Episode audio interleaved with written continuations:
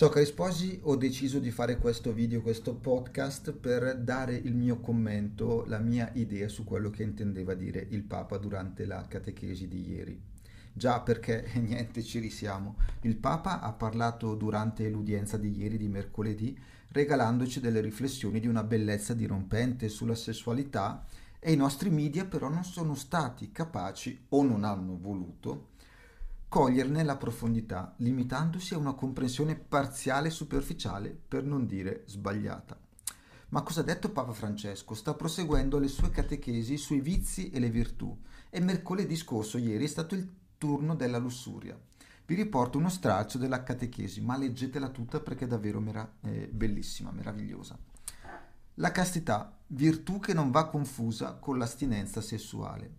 La castità è più che l'astinenza sessuale, bensì va connessa con la volontà di non possedere mai l'altro.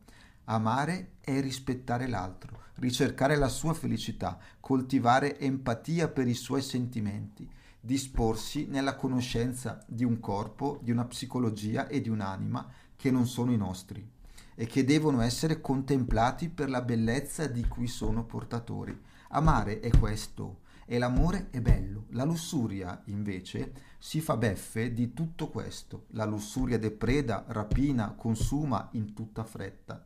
Non vuole ascoltare l'altro, ma solo il proprio bisogno e il proprio piacere.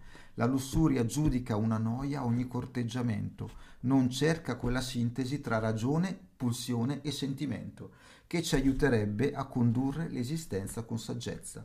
Il lussurioso cerca solo scorciatoie, non capisce che la strada dell'amore va percorsa con lentezza e questa pazienza, lungi dall'essere sinonimo di noia, permette di rendere felici i nostri rapporti amorosi.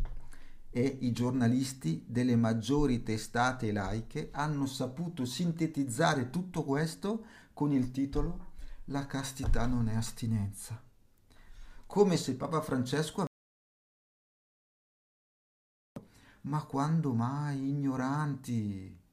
Il Papa ha ribadito semplicemente ciò che la morale cattolica afferma da sempre e, e, sicuramente in modo molto forte da dopo il concilio da Paolo VI, Giovanni Paolo II non fa che ripetere queste cose. La castità non è fare o non fare qualcosa, ma piuttosto un atteggiamento che abbraccia tutta la persona umana e le sue relazioni. Ma quindi cosa intende dire il Papa quando ricorda che la castità e astinenza non sono la stessa cosa?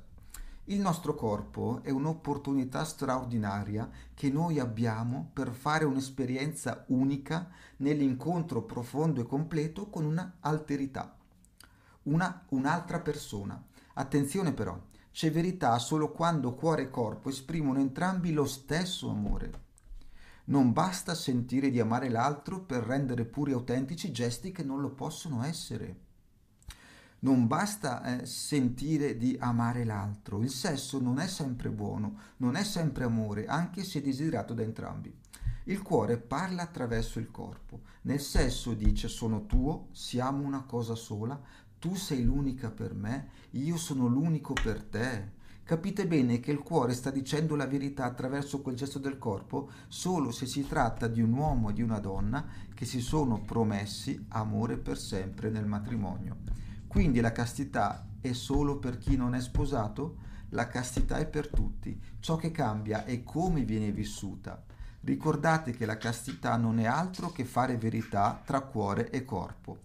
Quindi il rapporto fisico può essere casto in uno stato e non casto in un altro. Gli sposi, ma quando sono casti? Gli sposi sono davvero casti quando sanno vivere una intimità fisica bella e piena, un'intimità fatta di dono e accoglienza reciproca.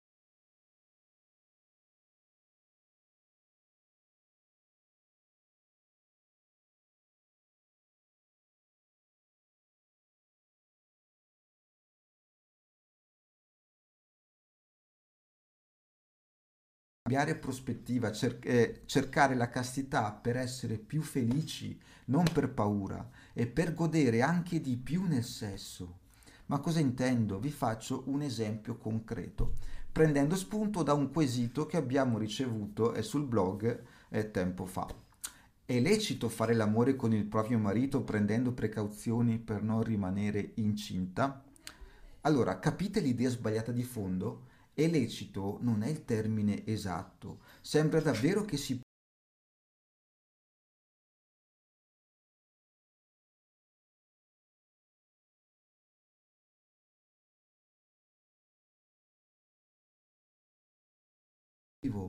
comprendete che così è frustrante. Infatti, non appena il controllo sociale della Chiesa è venuto meno, sono crollate anche le persone che decidono di, di restare caste prima e dopo il matrimonio. Non ne comprendono il motivo. Fare l'amore è così bello perché non posso usare un preservativo per evitare una gravidanza che in coscienza sento di non essere giusta per tanti motivi. Capite che così non funziona. Gesù è re della nostra vita, ma è un re diverso, un re che non impone, ma che ci ama profondamente tanto da farsi come noi.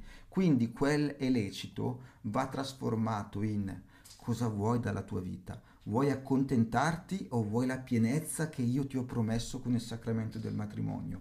Io ci sono, fidati di me. Cambia tutto così. Non è più una questione legalistica, ma diventa qualcosa di più profondo che ci tocca e ci cambia dentro. Quindi non rispondiamo semplicemente che il preservativo è un anticoncezionale e come tale il suo utilizzo è peccato. Non siamo moralisti, ripeto, e non è il nostro compito quello di giudicare queste scelte da un punto di vista dottrinale. Rispondiamo da coppia, rispondiamo con la nostra esperienza di coppia. L'anticoncezionale non permette di accogliere in pienezza l'altro. È un mezzo che esclude in modo artificioso la fertilità maschile o femminile non c'è dono e accoglienza totale. Senza dono totale l'amplesso perde non solo la sua apertura alla vita, ma almeno in parte anche la sua forza unitiva. Non riusciamo a sentirci davvero una carne sola, una cosa sola, ma eh, con la conseguenza di inquinare quel gesto d'amore tanto bello con l'egoismo e la ricerca del mero piacere personale. Una scelta casta è quindi la scelta dei metodi naturali. Una scelta è casta quando è vera, quando è piena, quando permette di sperimentare una gioia e un piacere più grande. Questo intendeva dire